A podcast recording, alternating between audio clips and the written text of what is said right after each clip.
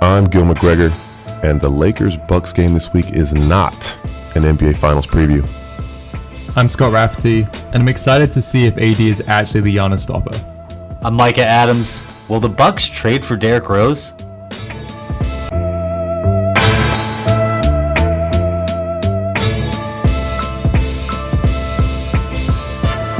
Welcome back to another edition of NBA Sound System. You know who's who, so let's just get into it. Uh, we talked a little bit about before or already. We're previewing it a little bit, and uh, we got a big one coming this week. The Los Angeles Lakers travel to Milwaukee to take on the Bucks. Game of the year, Gil. G- game of the year in mid-December. Game of the year. Uh, at the time of recording, the Lakers have won 14 straight on the road. If you want to be technical, they've not lost outside of Staples Center this year. Um, the Bucks just had a 18 game win streak snap. Some people said that they were threatening the Lakers 33 game win streak from years back, but they just fell. It's neither to, here nor there. We don't need to talk about that. We're moving they, on. They just fell to the Mavericks, who were without Luka Doncic, but the Bucks, to be fair, are without Eric Bledsoe for some time. But let's just, what, what are we expecting? Uh, what's at stake Thursday in this game of the year? What, what's the biggest storyline? The biggest storyline is is Giannis against LeBron, um, two MVP, potentially the two leading MVP candidates to this point of the season, two of the best players in the league. Um, and as you were saying, the Bucks and the Lakers have been the two best teams in the league this season. Bucks top of the East, Lakers top of the West. Um, so this is just a good opportunity to see them go head to head. I, I get the sense that this game means more for Milwaukee than it does the Lakers. Even though the Bucks have already beaten the Clippers twice, they've beaten the Rockets. I, I still feel like people aren't exactly taking Milwaukee as seriously as uh, might be suggested by their ridiculous 24 now 4 record. Uh, so I, I think it's a it's a big game for both. It's the biggest game of the year in my opinion. Uh, but I do think it's bigger for Milwaukee. I, I, I, think the the Bucks are looking primed to pick up yet another signature win. Why do you think that they're not taking them as seriously as possible? Do you think it's it's last year the way they kind of came up short in, in the postseason, or do you think they just are lacking it, or or do you think they do have it and people just aren't realizing it? I think there's a there's a little bit of a growing this like nagging, lurking feeling that it's going to be a great regular season team that they're going to put up ridiculous numbers. They're going to just pound on bad teams, but that uh, that people think that they're still one body shy. Like I, am not sure if people this these Bucks teams really remind me a lot of the pre Miami uh, LeBron teams in Cleveland, where it was like.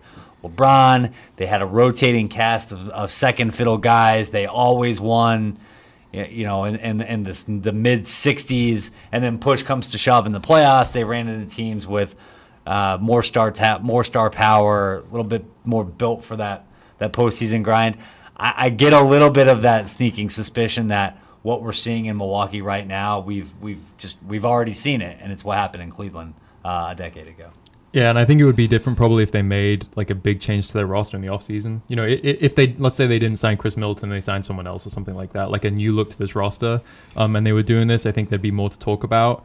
Um, but as you were saying, it's a very similar team to last year. Giannis has obviously taken his game to another level, um, which he's probably not getting enough appreciation for. Although it seems unanimously he is number one in in pretty much every MVP ladder across the league. So maybe that's not fair.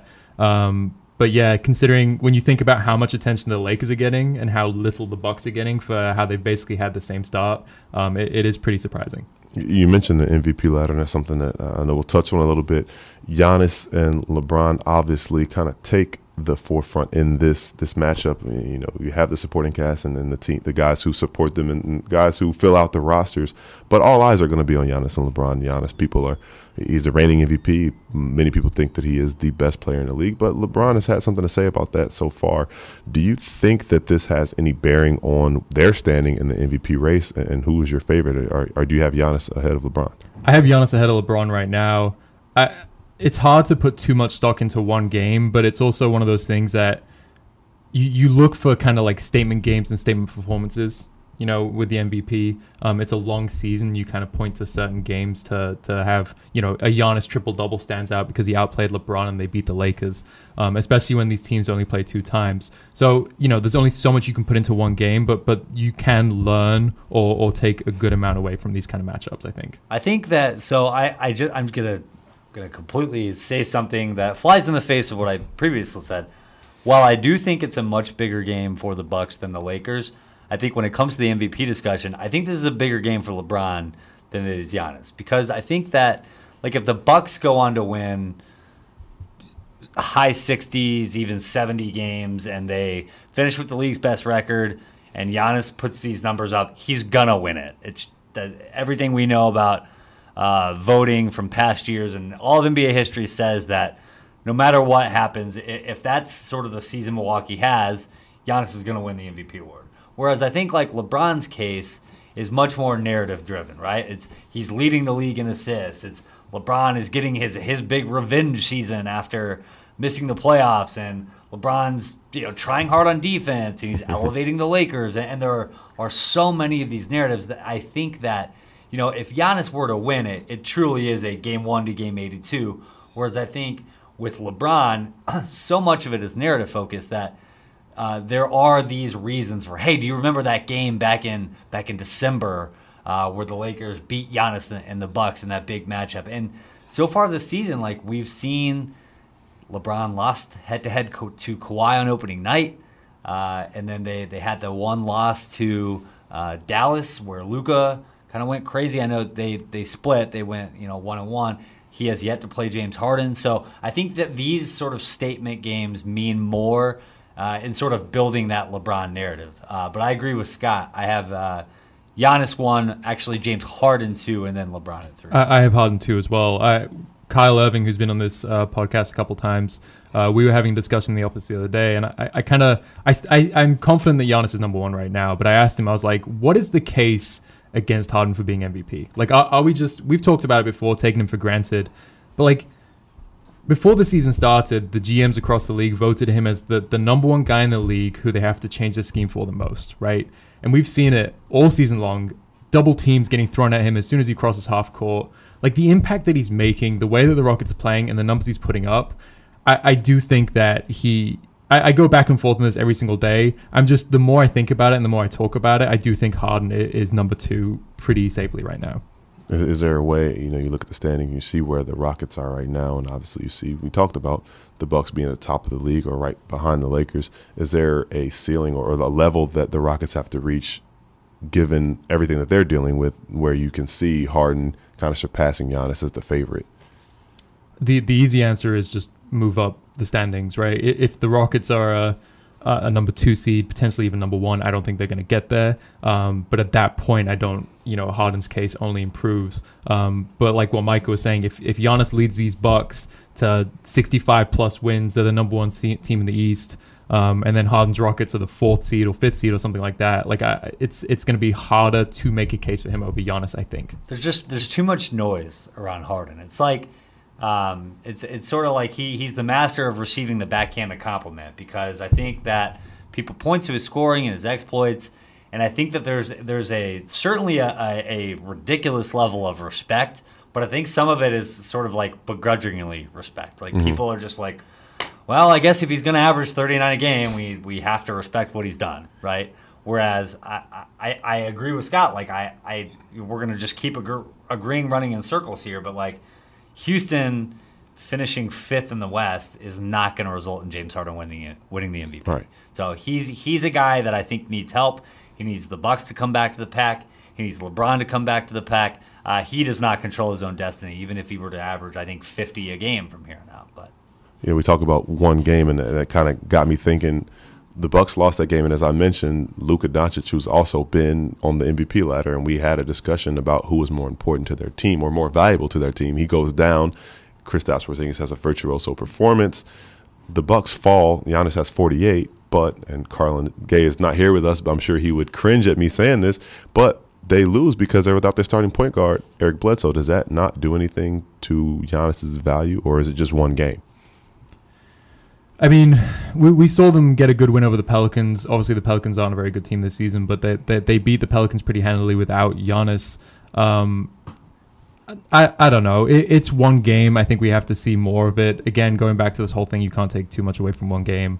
Um, but yeah, yeah, I, I don't know how much I put into that to be perfectly honest. I don't know. I I think that win win or lose, I don't know, does does missing Eric Bledsoe in a game really move the needle a whole lot? Like they didn't lose that game because uh, they they missed Eric. They they lost that game because everyone outside of Giannis and Kyle Korver were awful. Mm. And even then, they still like they played. They they they really did play horribly outside of those two. They get an offensive rebound late. Like they could They have tied it in the, in the very closing second. seconds. Sterling Brown gets gets the rebound instead of kicking it back out. Right. He gets rejected by Porzingis. But I don't know. Like uh, it, it took the Mavericks going in there. Took Seth Curry having an out of body experience for a little while. I don't know. I, I think that you know Eric Bledsoe is. And, you know, we're going to talk a little bit later about what things that might hold this team back eventually. And I, you know, for all of Eric Bledsoe's uh, warts in the postseason, he's still a really good player. But I think that like the Eric Bledsoe conversation isn't one for December. That's one for for May and, Yep. and, and maybe June. Yeah, that make that makes sense, and and it, and it could say something about the Mavericks supporting cast too. You know, we talk about Luka kind of dragging a team, or we, we sometimes say that, but maybe we're not giving them as much credit as they deserve when we think about that one on one. And you talk, I just want to, you know, we we're talking about Luka and James Harden and and certainly Le- LeBron and, and Giannis. Are we are we sort of disrespecting Anthony Davis in the MVP discussion? Do we feel like he's just been sort of cast aside unfairly? I, I think the top four is pretty safe with that, right? Like you, I don't know if you can put him over Luka. You definitely can't put him over James Harden. I don't think you can put him over LeBron, right? Why is And then- LeBron a better MVP candidate than Anthony Davis? Because I think he is, but I, I actually haven't heard anyone Yeah, say a to me tangible reason. beyond the whole narrative stuff. Like, I mean, Le- think- LeBron is running the offense of one of the, the the best, the team with the best record in the NBA right now. Um, he's having a historic season in terms of him leading the league in assists and things like that.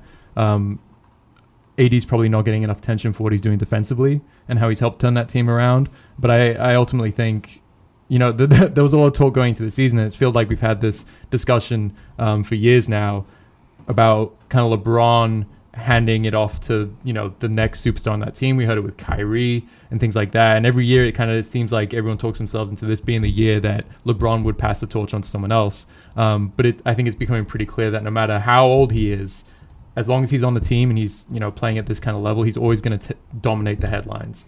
Um, so I, I think AD there's definitely a case for him to be fifth in MVP right now. I just don't know if I move him beyond that. you know, to your point, I, I completely agree. I think that kind of goes with who LeBron is and just who he's been since he came into the league. Um, it kind of just commands that that respect or commands that attention to where um, he is the guy on that team, and, and regardless of how good a supporting cast is or whoever it is. And, and I think it is kind of fair to say, at least 27 games into the season, that Anthony Davis is the best teammate that he's that he's had. I mean, D, D Wade in Miami might have something to say about that, um, but but just the fact that he's you know entering his prime age wise and the way he's playing and what he's doing on both ends of the floor. Uh, I, I just think, like you said, the credit that LeBron gets for um, really being that point guard and, and kind of being the, the, the coach on the floor that kind of keeps everything aligned and in check. And then the narrative with, with what he's bouncing back from really does help his case. And I think that sorry, Micah. No, um, uh, another thing, just something looking at like his on-off numbers. The Lakers go from scoring basically 114 points per 100 possessions with LeBron on the court um, to 101. So that's a diff- differential of n- nearly 13 points per 100 possessions, which is just outrageous. Um, you obviously don't want to put too much stock into these things because it can be a little bit noisy, and we're still working with a relatively small sample size. Um, but it's only plus 0.8 with AD on the floor. Um, that's not to say, you know, Anthony Davis is nowhere near as valuable to this team as LeBron is, um, but LeBron it really is driving that offense. It's interesting. I think like you know, you, if you start to if you just look at you know base base level stats across the board, and then a couple of sort of catch all stats, uh, and you removed the names, you might come away thinking Anthony Davis is, is having a better year. He's scoring more, he's rebounding more, he's been the best defensive player in the league by far, uh, leading the charge for what's been I don't know, if not the league's best defense, certainly one of the top three defenses. You know, higher player efficiency rating, uh, you know, more win shares, yada yada yada. And then I'm glad that you mentioned the on-court, off-court stuff because I think that's one of the nuances here with LeBron's season. So if you look at the Lakers with both of those guys on the floor at the same time, they have a net rating of about plus 12.2. Uh, for context, That's about two full points better than the Warriors uh, when they went 73 9. so, like that, they've been awesome. Remove AD from the equation and leave LeBron on the floor. The Lakers have actually been better. It, it, they're, they're outscoring teams by 14 points per 100 possessions. But you flip it, and you have all of the the AD minutes without LeBron, and we're starting to get to the point where that's not a that's not an insignificant number of minutes, and and they've been outscored uh, to the tune of about five points per 100 possessions. So really, it is you know, I, sitting here asking you guys if there's a case to be made for Anthony Davis over LeBron. Um, I mean, that would be one reason why there's just not, not right. as great as he is. I do think he is the runaway leader for defensive player of the year, though. So you, you, you, mentioned that, and that's a, that's a great segue. Um, obviously, LeBron and Giannis are the guys who kind of take the center stage, but they probably won't be matching up one on one. Anthony Davis is our favorite for defensive player of the year. It seems consensus. Um, do you think that he is the guy best equipped to guard Giannis, and can he do it without help? I think he's the only guy in the NBA that can do it without help. I, I think That's he's going too far. No, I think he's best suited to do it. Um, they've played each other 12 times in their NBA careers. Um, I, I, I looked back at NBA.com's tracking data. They only have it from the last three years. Um, but the numbers kind of show that that uh, AD does play Giannis well. So over the, the, last, they haven't played against each other this season yet. So the two seasons prior, um, with AD matched up against Giannis, Giannis has scored a total of 29 points on 10 for 24 shooting from the field. And knowing Giannis, you know the kind of shots that he takes, a lot of those are around the rim and everything. Um, that points pretty well to AD being able to match up with him. Um, again, I, th- there can be some noise with those numbers. So one of the biggest takeaways from this game for me is going to be how Anthony Davis does match up with Giannis and whether or not because we we were talking about it before, Micah. Kawhi got a lot of attention um, for for how he defended Giannis in the playoffs last season, and he did a fantastic job. There's no denying that. But he also received a lot of help from the Raptors. Marc Gasol was fantastic defensively in that that series. They built a whole scheme around basically blocking him off and getting into the paint. Um, so I think when you look at someone like Anthony Davis and how he matches up with Giannis physically, he is definitely better suited than a Kawhi Leonard to take him more one on one. Although he's probably still going to get plenty of help just because of how dominant Giannis is.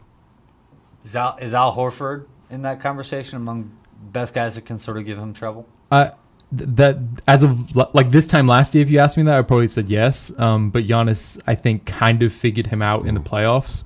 Um, although that's another team, I think the 76ers, one of the reasons that I picked them as my favorite to go to the final in the East this season is because I like how they can match up specifically with Giannis. Um, you know, even if even if he has kind of figured out Al Horford, it's very different when Al Horford's matching up with him and then he has to get around him and then Joel Embiid is standing underneath the basket. Um, same thing, you have Ben Simmons on him. Even if you can get around him, you have both of those guys around the basket now. So I actually do like how the 76ers match up with Giannis specifically. Um, but I think when you say one on one, which player in the league can match up with him best defensively, the answer probably does have to be Anthony Davis. Yeah, they've they've played. You mentioned the 12 head-to-head meetings. Giannis has only scored once, or has only has only scored once. Now that would be ridiculous. Uh, has only scored 30 uh, once in those 12 head-to-head meetings look, I, I think you, you got to take some of that stuff with a grain of salt because yeah. half of their meetings came when Giannis was certainly not, not this Giannis, version. Yeah. But if you look at just the last six meetings, which is that's dating back to when Giannis first became an All Star, uh, they're three and three. Davis 28, 12, and three blocks in those six meetings. Giannis 24, 8, and one. So I mean, still really good, but like that's not even close to Giannis being Giannis. Yep. Uh, and I think you know even going beyond like the matchup data is great and I love it. I use it all the time myself. I think that's one of those things too where if you were to take let, let's say the matchup data with Kawhi guarding Giannis was the exact same as Anthony Davis uh, guarding him, and then you sat down and you watched every single one of the plays. I, I would I would bet my mortgage, my car, uh, my my 529 college tuition plan on everything uh, that Kawhi is getting twice, three times as much help uh, as Anthony Davis needs. Yeah, I mean, when you look at it, Giannis just just size wise, six foot 10, 250 pounds, long arms. Um, that's the kind of player uh, that you want to be able to match up with Giannis. Kawhi, obviously, I mean, Kawhi is just he's so strong, um, and that helped him keep Giannis out of the paint and and prevent him from um, fouling him and sending him to the foul line all the time. Uh, but I do think again, like I, I, think when you just look at one player in particular, Anthony Davis matches up best with him. Yeah, you talk about that, and you talk about how Al Horford gave him problems in, in the postseason year before last, when, when they were able to to defeat them in seven games. And you think about his size, his strength, his defensive savvy, and also I think I think help is a big part of it, regardless of who you're talking about. Some players need more than others, but you think about the Lakers and the size they have now. You you get past AD somehow, then you have JaVale McGee or, or Dwight Howard uh, as, as a backline of defense, just to make things more difficult. Um, it, it kind of leads me to kind of wonder what even do you consider a success when guarding Giannis? He's averaging you know, 30 and, and 14 a game. Is it making it less efficient? Is it holding him at 25? What is it really that you would consider a success for the Lakers as a team? Because you're not going to stop Giannis by yourself. But slowing him down, what do you think is a team success for them Thursday? I mean, the answer is efficiency. It's what we saw in the Raptors um, series last year. He still, I, I, don't have the numbers in front of me. He still averaged, I want to say, 24, 25 points per game um, from game three onwards, which was when the Raptors made the adjustment to put Kawhi on him. But his field goal percentage was significantly lower. I think it was closer to 40% rather than 50% in the first couple games. Um, and again, going back to what I was saying before, when you Giannis is a guy who scores the majority of his points in the paint, right? Um, so if you're holding him to that kind of shooting, knowing the kind of shots that he wants to take, I think you will take that any day of the week. One, one of the things that I, I find really intriguing about these two going up against each other, maybe more than anyone else. It, you know, we a couple weeks ago on NBA.com, we ran, uh, ran ran a debate about who the best center in the league is, right? And we limited. It was a conversation about Joel Embiid and Rudy Gobert and Nikola Jokic um, and absent from that conversation was Anthony Davis, and absent from that conversation was the Greek Freak. It's because neither of them think that they're a center. I would love if in this game, uh, either Budenholzer or Vogel decided, you know what, we're going to play you at the five because if Bud says we're playing you at the five and the Lakers insist on having on having Dwight Howard or JaVale McGee out there, like what all right, let's go. Let's let's see what you got. Like force the other team to make an adjustment. These two guys, I, I know James Harden uh, received that um, vote in that GM poll about who's the guy that causes teams to make the most adjustments. I think that's uh, that's true, but I think that's true because it sort of lends itself to like gimmicky stuff. Right.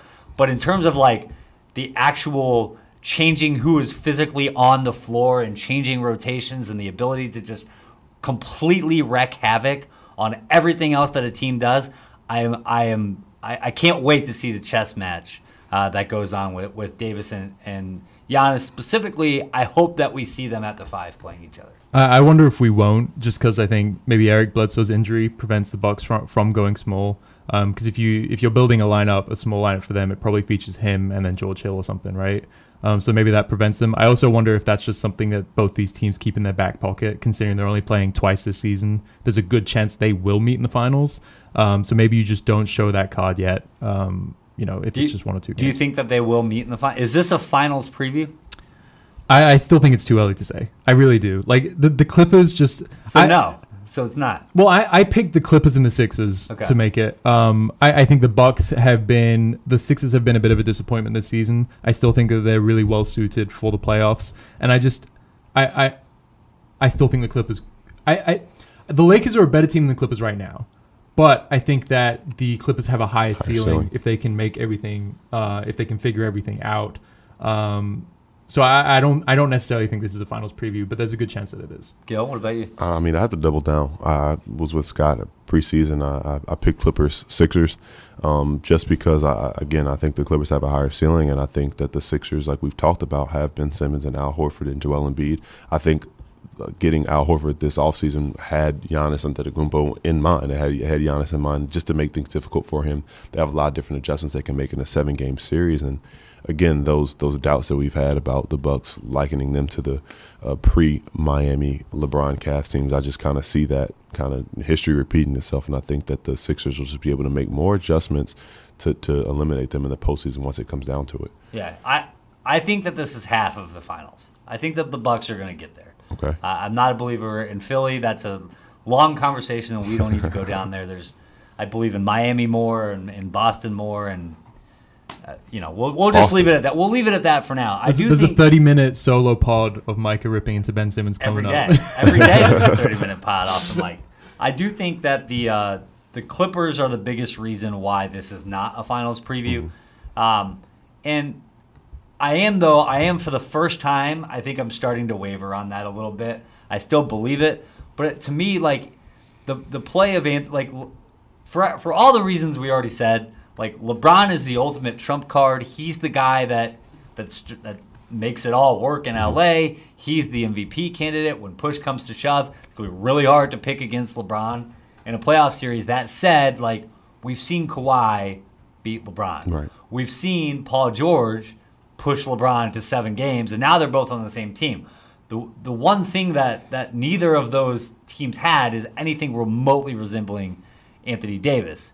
And, you know, you start to look at the Clippers a little bit, and man, I'm just as as great as Harrell is, as great as those wing defenders are, as great as Pat Beverley is, I don't think that they are prepared remotely for what Anthony Davis can do inside. And I, we talked a little bit about how in this game we might not see the whole, you know, Anthony Davis at the five, Giannis at the five. I think that's something that uh, the Lakers are, are playing. I think they're they're they're playing possum a little bit the entire regular season, and they don't want to let teams have any film on what it looks like when when Anthony Davis is playing center. Uh, I don't think that this is a finals preview because I don't. I, I still am going with the Clippers, but man, I, from what we've seen from Anthony Davis, this is the first time I'm starting to think that this actually this game right here, we might be seeing seven more of them come June. Um, I agree with you that I, I was very confident the Clippers were the best team uh, in in the Western Conference going into the season. I, I wasn't as big of a believer on the Lakers, and that's starting to change. I think that this team is legit. They've proven that, um, a- and I'm higher on much higher on them now than I was going into the season. That I mean, yeah, Anthony Davis is is the ultimate difference maker in that series, right? I just think ultimately, if he's playing really well, and then they can make life difficult enough for LeBron. With let's be honest, I think I don't think there's two guys better to match up with LeBron um, than Paul George and Kawhi. And I mean, who knows? There's a there's a chance that this team gets Andre Iguodala, and then if they do that, um, you have three guys. You can throw three guys on LeBron like that, um, and maybe you just live with AD getting whatever it is, as difficult as it is against a guy like Trez. Um, so so yeah, I, I I think it's still too too soon to know if this is a finals preview. And that's the thing you kind of talk about biggest, biggest concerns. One thing that we talked about earlier was what was those on-off numbers, and when you watch them play, a lot of times you see LeBron come out, and it just is a huge drop-off, and that's my biggest concern with them. Do they have one guy who can kind of uh, create for himself or create for others? I know Rondo is supposed to be the guy who can create for others. Kuzma's supposed to be the guy who can come off the bench and create for himself, and I just necessarily, I haven't necessarily seen enough of either of those guys yet to be comfortable with that. At the time of recording, the Lakers are 24 and three, have a four and a half game lead over the Clippers. Um, the Bucks are 24 and four, have a four game lead over the Sixers right now in the Eastern Conference. And you look at those records and they stand out. Do you see either of these teams getting to 70 wins? Because they're kind of on pace right now. I've been beating the drum on Milwaukee. I'm I'm still gonna keep. I'm beating that drum still, even after they lost to Dallas. I think they're gonna win 70. Right now, uh, 538 has the Bucks pegged for 65, the Lakers pug, pegged for 62. Uh, I I would take the over on both of them. Um, and look, like it's there's a 70 wins is there's a re- there's a reason it's only happened twice in NBA history. It's because it's really freaking hard, right? The Warriors winning 73, the Bulls winning 72. However, uh, you know, both of those seasons, there was another team that kind of was in that 71 discussion as well. Uh, the Spurs won 67 the same year that, that Golden State won 73 and 9. And actually, San Antonio finished that season uh, with a better net rating than the Warriors did. Um, it, it's a shame we, we never got to see that That full that- series. that, that postseason series. But I, I, you know, that's that's an instance where like one of the you need a lot of luck to go your way to win 70 games. The Warriors, they had a lot of lucky bounces uh, throughout the regular season. A couple of more of those go a different way, and who knows? Maybe we would have had two 70 win teams uh, back back in, in 15, 16. So I don't. I, I, I think that the Bucks are going to get there. The Bucks have to go 46 and 8 to close the season in order to win 70 games. Just saying, it kind of sounds a little ridiculous, but you know. Scott, you're looking at me like I'm crazy. I, I don't think it's crazy. I just don't think it's likely. I think as you so were you saying, don't think it's going to happen? You I- think I there's don't- no shot? No, I, I think as I think both teams have a shot when you look at their records right now and everything like that. I just don't see it happening. I do kind of wonder with that 73 win season for the Warriors, and they had that huge winning streak to start the season. Um, I do kind of wonder if teams are gonna learn from that and kind of take their foot off the gas. Um, maybe the Bucks losing as of this recording last night to the Mavericks. Maybe that's a blessing in disguise because then they don't feel like they have to chase 20 wins, 30 wins, go for that Lakers record or anything like that. And I kind of think for the Lakers, I do wonder if we're destined for March and April for LeBron and AD to start getting some rest. Um, same thing for the Bucks. If Giannis misses some games, again they played really well against the, the Pelicans, but maybe they drop a few. I just think there's too many um, possibilities for them to drop those kind of games, and I think both these teams very clearly want to compete and win a title this season. So I think everyone from top to bottom in those franchises is going to have that in mind um, and do whatever is necessary for. I. I just think I think it's a foot on the gas mentality for both teams. Like we we've already heard like LeBron had had the the, the post game comments the other day about saying if I'm healthy I'm going to play. I don't know how many games I have left. Like he he is clearly on a mission uh, to prove a lot of people wrong. Uh, that's why I, I don't know if the Lakers are going to win 70, but I, I think they're they're mid 60s, high 60s, and then with the Bucks, like you mentioned the the, the thing with you know sort of the the cautionary tale of the Warriors. One of the reasons I think this Bucks team is different is like yeah they lean a ton on Giannis, but I mean that that guy is an absolute complete physical freak of nature, unlike anything we've we've really ever seen outside of maybe Anthony Davis. And he's also just Uh, 25. Exactly, right? Where like that Warriors team was a little bit older, a little bit, um, you know, they, they, they just they played uh, so frenetic and frantic and all over the place, and it was really on the shoulders of Clay, Steph, and Draymond, and then a pretty steep drop off. I mean, Iguodala and Livingston and and those guys were, were still certainly in you know late late back into their primes, but I think that this Bucks team is such there's such a, a uh, um, they're so predicated on incredible depth and sort of a it's a different guy stepping up every night. Like Kyle Korver perfect example of he's probably been what Milwaukee's 10th best player? And he was easily the second the second best player uh, for the Bucks in that loss against Dallas. I also think working in their favor uh, both of these teams are currently at the time of this recording 18 and 0 against teams with losing records. They are complete. They are taking care of business. Milwaukee, in particular, is leaving zero doubt. Yeah. Right. Like Golden State. One of the things about the 73 and 9 season that was so impressive is like there weren't that many pushover wins. Milwaukee, like we talk this season about how like the East, the top of the East is just as good as the top of the West. The bottom of the East is awful.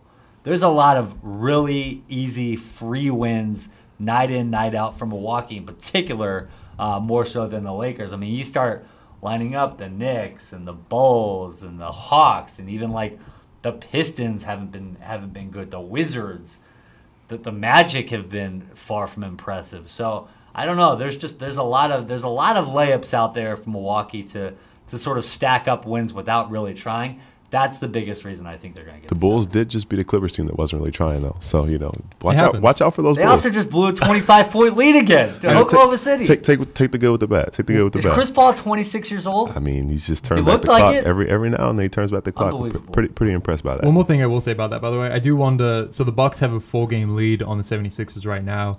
I do wonder. Uh, the 76ers have been be- playing better lately, but I do wonder if the Bucks get you know an eight to ten game lead on them um, with a month to go in the regular season. Again, I do wonder if that that's kind of a sign that they start to take their foot off the gas, rest some guys, um, knowing that that number one seed is safe. That's fair because San, San Antonio did push uh, Golden State to, to sort of stay with it till it wasn't even obvious that they were going to win the West till like what two weeks left in the regular season. Yeah. and then at that point, then of course you go for it. So And same thing with the Lakers, by the way. They have a four and a half game lead over the Clippers. I think the Clippers, quite frankly, I don't think they really care about the regular season and what happens. I think, you know, they share an arena with the Lakers. The Lakers are going to have a bigger fan base if they match up in that series. So I think no matter what, um, this whole regular season, and we know about Kawhi. He said it last year how he kind of uses the regular season as as you know a tune up for the playoffs. So again, with the Lakers, I think if they get a comfortable lead and have that number one seed locked up, I do wonder if they start to rest guys. You talk about the 76ers playing a little bit better lately. I think a part of it is just incorporating new pieces. Josh Richardson, Al Horford, completely different starting lineup from years past. And one thing we kind of talked about, or Micah, you kind of hinted at, um, you think that perhaps maybe the Bucks need to make a move to be that team that they need to be. What do you What do you think about them making a move? Something they might need to adjust to do to, to close out down the season and to be better suited to contend for it. I think I think their two biggest needs. Well, the the the biggest need is they need another ball handling playmaker. Um, I think you know we Eric Bledsoe is. We've just seen time and time. There's too much history with Eric Bledsoe disappearing uh, in big spots in the playoffs. I'm just, I'm not saying that's going to happen again, but if it does, there's not like another option on the team. Like Malcolm Brogdon is no longer around mm-hmm. that you can just sort of sit Bledsoe and say we're going to play Brogdon and George Hill. Like George Hill's still there, and George Hill's been very good. I do think they need a ball handling playmaker. There's there's two names that I had written down as potential targets, uh, and kind of they would be two different sort of levels of swinging for the fence, because I don't think it's a scenario where it's like a fringe guy that matters. Like you hmm. can get like a Jordan Clarkson or somebody that can kind of do that, but like we're not, we're not going to talk about Jordan Clarkson swinging like the Bucks title hope. So I think it's a bigger move. Uh, the two guys I had are Jrue Holiday. If the Pelicans Ooh. just decided, you know what, this this ain't it. I wonder if that's actually a team that would be okay taking Bledsoe back, knowing that Bledsoe can kind of play a little bit of that similar role. They could save a little bit of money, uh, and he's still good enough that they can try to win next year with Bledsoe once Zion is healthy and, and all those pieces. So Jrue Holiday uh, is, in my opinion, just a better version of Eric Bledsoe. Mm-hmm. And then the other guy that I think, and this is the one I, I like even more, uh, is Derrick Rose. Uh, we talked about uh, you know wanting guys to come off the bench, carry the offense for stretches, uh, get their own bucket in a crunch. I think Derrick Rose is, is a name uh, especially if Detroit continues to falter a little bit with Blake Griffin being banged up. He's a guy I think that that seems gettable, and I also just would personally, being a Bulls fan, I would li- I would like to see Rose in uh, a, in a situation where he can contribute to a team that that is thinking bigger than maybe making a push for the eight seed. So I think Jrue Holiday would be awesome for them. I just don't know if they can actually pull it off. Um, we we can talk about this with the Lakers too, but I, one of the tricky things about this Bucks team and the Lakers is that it's gonna they're just both gonna have a hard time putting together packages to get a player like that. Um, you know, Khris Middleton's making 30 this year. Giannis at 26. 30. Beyond that, you're basically looking at Eric Bledsoe, Brook Lopez, and George Hill as the three guys that you can move to get a guy like Jrue Holiday. Brook Lopez, they're not trading. He means too much to their offense and defense.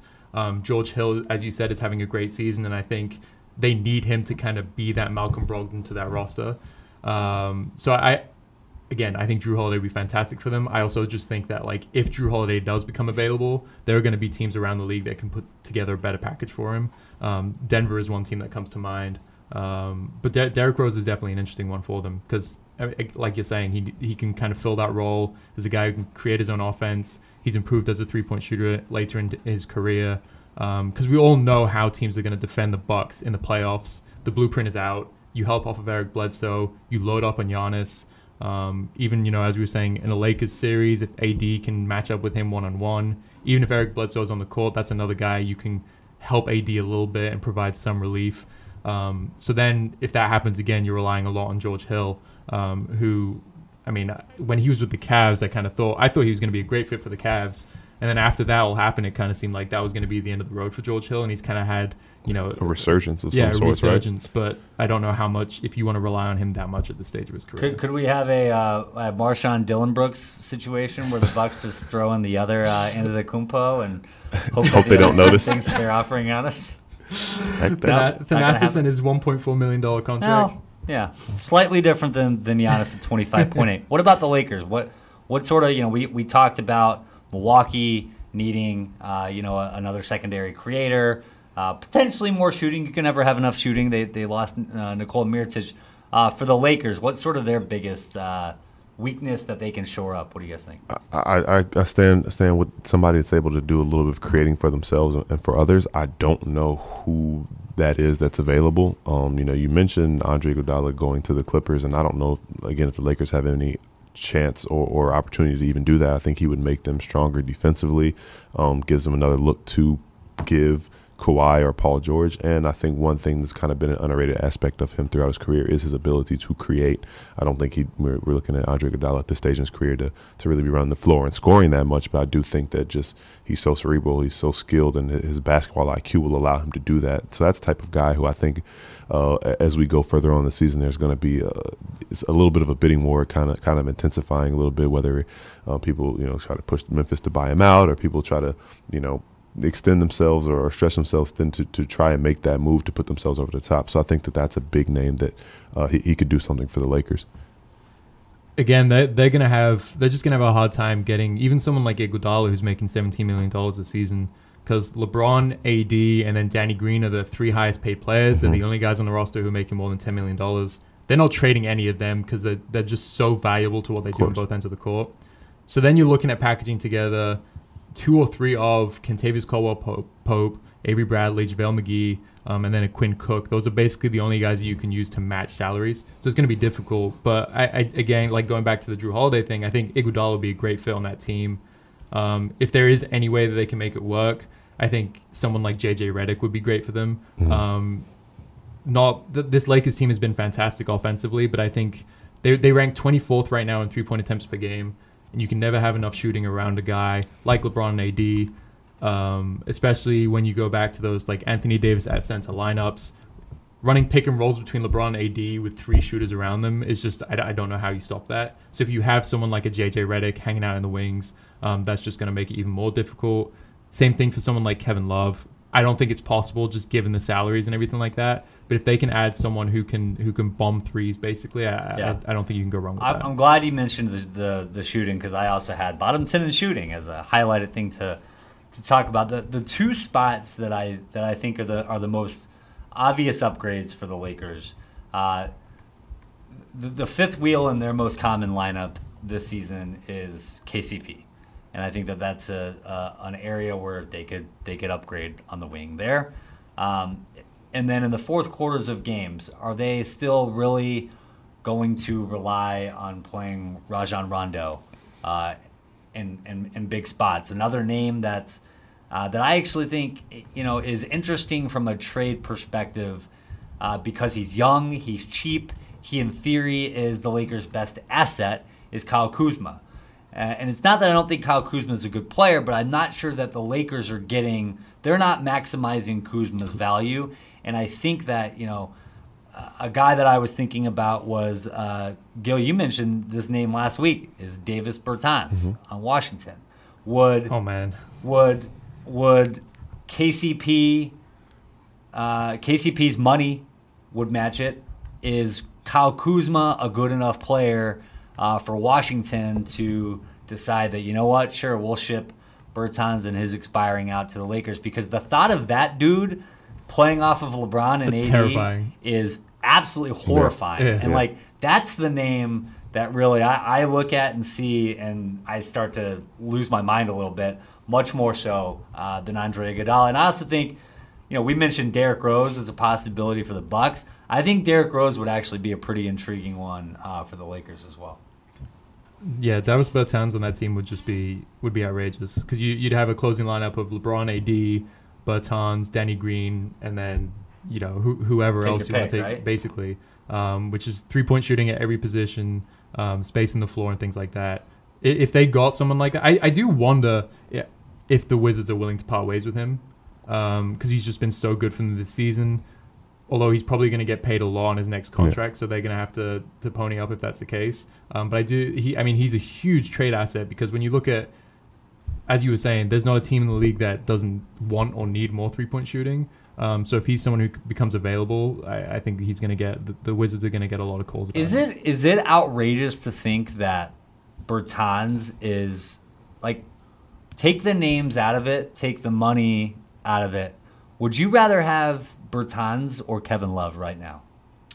If you're the Lakers, like not as, Yeah, a, as no, a I number mean, one option, it's Kevin Love. But like, if you're bringing a guy in to play off the ball, spot up, you're the at best the third, the, the number three option. Would you rather have Davis Bertans or Kevin Love right now? I'd rather have Bertans just because I think when you have LeBron and AD, you're gonna want someone who is more comfortable basically just being strictly a spot up shooter. There's not gonna be a ton of possessions to go around in that regard. Um, and I also think when you consider age, contract, and then Kevin Love's injury history, Yeah. especially along two guys in LeBron and AD who have had injuries. LeBron had injuries last year, especially at the stage of his career, and AD's had injuries before. I think if you can get a younger guy and a healthier guy at that position, I think that would be better. Yeah, I think I'm going with Bertans as well. Uh, you know, you look at just just strictly shooting. I think Scott made a great point. A guy who would be comfortable just starring in that role as as being a guy who uh, really just just is spotting up. In some games, he'll get you know 12 shots. Some games, he'll get five. You know, I think that that that is. Uh, makes him the ideal fit for that Lakers roster, and it's something that uh, he also mentioned that their their GM did say they don't intend on moving him, but as we get later in the season, we might see him kind of kind of change change his stance on that, and I think the Lakers will be a team that's very very very active in, in trying to get somebody like that. And Kuzma would be a good. I mean, Kuzma's a good player. Like he would. That's a good piece for Right, Washington right. to to add. But I, I am happy that we've come to the unanimous agreement that Davis Bertans is better than Kevin Love. And he's There the answer are. to all the Lakers' problems, You heard it. You heard it here first for sure, right? for sure, for But sure. that's the thing. We, we know we know Kevin Love is available. The Cavs have made that clear. Kevin Love doesn't seem particularly happy in his situation. We don't, as you were saying, Gil, we don't know if Bertans is available, if he's become, going to become available. Um, so just because we think Bertans is better, it's I mean that I don't know how likely that still is to happen. Yeah, yeah, and, and, I, and that was my answer for, for who was off the beaten path last week. Do, uh, is there anybody else on a, I guess, that's not being talked about enough? I'll go around really quickly as, as we're wrapping up soon, but is there anything else going on in the league or another name who we might see come out? Obviously, Derrick Rose is on a team that's not playoff bound, most likely. Bertans on a team that's most likely not playoff bound. Are there any other names that we think deserve a little more attention than they've been getting this year? I, I want to give attention, uh, but not not in the bad way. So I, I am a beloved Chicago Bulls fan, and they blew another 25 point lead uh, against Chris Paul and the Oklahoma City Thunder. But I do think, uh, you know, one of the reasons that people, myself included, uh, but I'm not the only one that were a little bit higher or more bullish on Chicago, is they do have a number of intriguing players on that team. Many of whom December 15th has now come and gone. That's a team I, f- I think that they do have individual guys that could be useful pieces and impact players on teams making playoff pushes, and not just the veterans of Thaddeus Young and Tomas Satoransky and Otto Porter. But I mean, you even you even with with how this season has gone, and it's kind of more of the same. You know, like the Orlando Magic are a team that have been tied to potentially getting in the DeMar DeRozan sweepstakes. What if, what if DeRozan isn't the guy in Orlando, but maybe they'd kick the tires on Zach LaVine? Uh, could Lauri Markkanen be a name that uh, Chicago has started to sour on a little bit? Um, I don't know, but Chicago to me is a really interesting team to watch because they do have individual players that while they are not fitting well together at all, it's been an abject disaster, a colossal disappointment, and just a breeding ground, a breeding wasteland uh, out there, out there in the windy, windy city. They do have guys, I think that that have significant appeal and could be difference makers uh, elsewhere. I think the the Cleveland Cavaliers are fascinating, not only because of Kevin Love, um, but Tristan Thompson as well. He's having a bounce back year. He's averaging um, about 13 and 10 um, and one block as of the time of this recording. He's interesting because he's he's an expiring contract. He's making 18.5 million dollars this season. I don't know if there's a future for him in Cleveland. We it's very clear that this team is rebuilding. They're trying to get younger, build around their young guys and Darius Garland and Collin Sexton. So if they're not going to re-sign him um, this summer, it'd be worthwhile looking, pursuing trades, um, and seeing what they can get in return for him. And there should be a good market for him. Again, I don't know what specifically these kind of teams would put together um, for him, or if they could even get him. It's going to be tricky. But you think of like a Boston Celtics, like Tristan Thompson would be awesome the there. first name, the first team I thought of when you started talking about Thompson Yeah. was Boston. it's it's very tricky for them because they're basically gonna have to move on from one of Kemba, Gordon Hayward, Tatum, uh, Jaylen Brown, and Marcus Smart. So I don't know how possible it is, but he'd be fantastic there. The Clippers with Tristan Thompson would also be um, would also be scary. So I think that if he does become available, he's actually probably, you know, he, he might get more interest around the league than Kevin Love just because of the role he plays, what contract he's on, and everything like that. Um, so I, I'm going to be watching to see what the Cavaliers do between now and the trade deadline.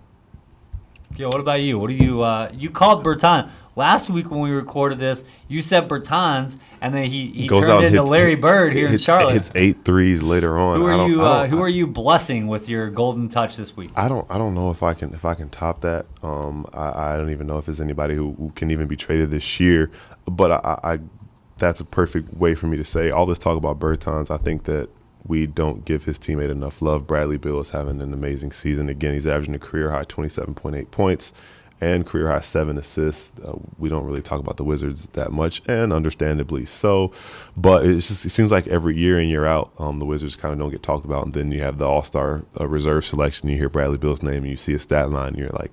Oh wow! So, so I, I think you know the Wizards are in an interesting space right now. Uh, they they re-signed, they signed into an extension over the offseason, and they're kind of waiting for John Wall to come back and kind of get some get get some things together. This year is kind of uh, a a year where they kind of figure it out and see what they want to do moving forward. Rui Hachimura is a guy who they they've seen some promising as a rookie, uh, but Bradley Beal is that steadying force. He'll be an All Star again. He, they probably won't be good enough for him to get All NBA consideration, but moving forward, he's still a name that if they decide to change their mind and when he's eligible to be moved again, uh, I guess it's a, a year from now, I do believe. But he could be a guy we're having the same conversation that we've been having about Kevin Love a year from now.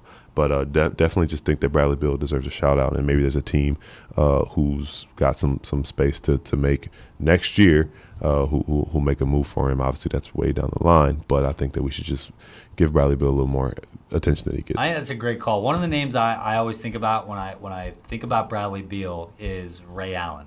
and Beal in Washington has not had the success that Allen had in Milwaukee or Seattle. But really like Ray Allen's Ray Allen's sort of career, the mythology of Ray Allen took off when he finally got to Boston and won a title. Then now all of a sudden he's this Hall of Fame player and he's in the same category as Reggie Miller and, and whatnot. I feel like Beal is, we're going to look back at Bradley Beal. Uh, I, who knows what happens from here on out, but I, I think that like sort of how Ray Allen's Milwaukee and Seattle career is sort of like forgotten, I think, and pushed pushed uh, swept under the rug given what, what he did then in Boston and later Miami. I think the same thing could happen with Beal, where he's that like Hall of Fame, like he's a Hall of Fame caliber shooting guard that nobody talks about. Like he's a hall, like he never is mentioned in the.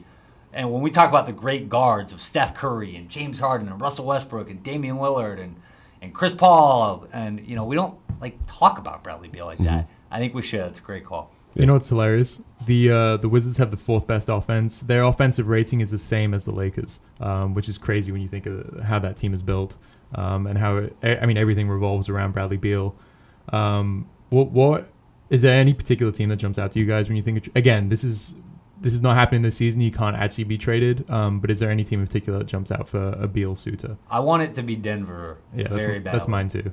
because I think him and Jokic are are absolutely perfect for each other. And I think he's a big enough of a difference maker that like I I think they would. I think they don't have enough right now. I think if they were to somehow figure out a way to get Beal, and th- by the way, that includes if they have to get part ways with Jamal Murray or or, or Jamal Murray and Gary Harris, I would do for Bradley Beal. But that Denver's the team. Denver or Dallas is the other one, but more Da- so Denver. Dallas, if they can make it work, would be Yeah. uh, pretty scary. But yeah, I like both those. Yeah, Toronto's a team that kind of gets mentioned a lot. I think that if they are trying to build a certain way, and they uh, they've kind of shown that the way they're going to get big time stars is by making trades, and I don't think it's going to be a big free agent destination. Maybe that'll change in, in years to come, but that- there you go. I mean, what if that, that what if they, what if they're able to do both of those in, in the in the coming years? That'd be a pretty scary team. Probably a Toronto dy- landing dynasty, like- Giannis and Beal. I mean, there you go. You heard, if if, Oh if if that happens, we'll go back to this pod recorded on December seventeenth, twenty nineteen, because it'll be a long time from now. But- but Eleven fifty six 11:56, a.m. Eastern. You you hear, and I, I think that's the perfect perfect way to close it out. So we talked about Giannis. Uh, we will see when he and the Bucks take the floor against the Lakers on Thursday. Could be a finals preview, maybe not, but we have plenty of season to play out For Micah Adams and Scott Rafferty, I'm Gil McGregor. We'll catch you next time on NBA Sound System. You can catch all of our work on NBA.com in the meantime.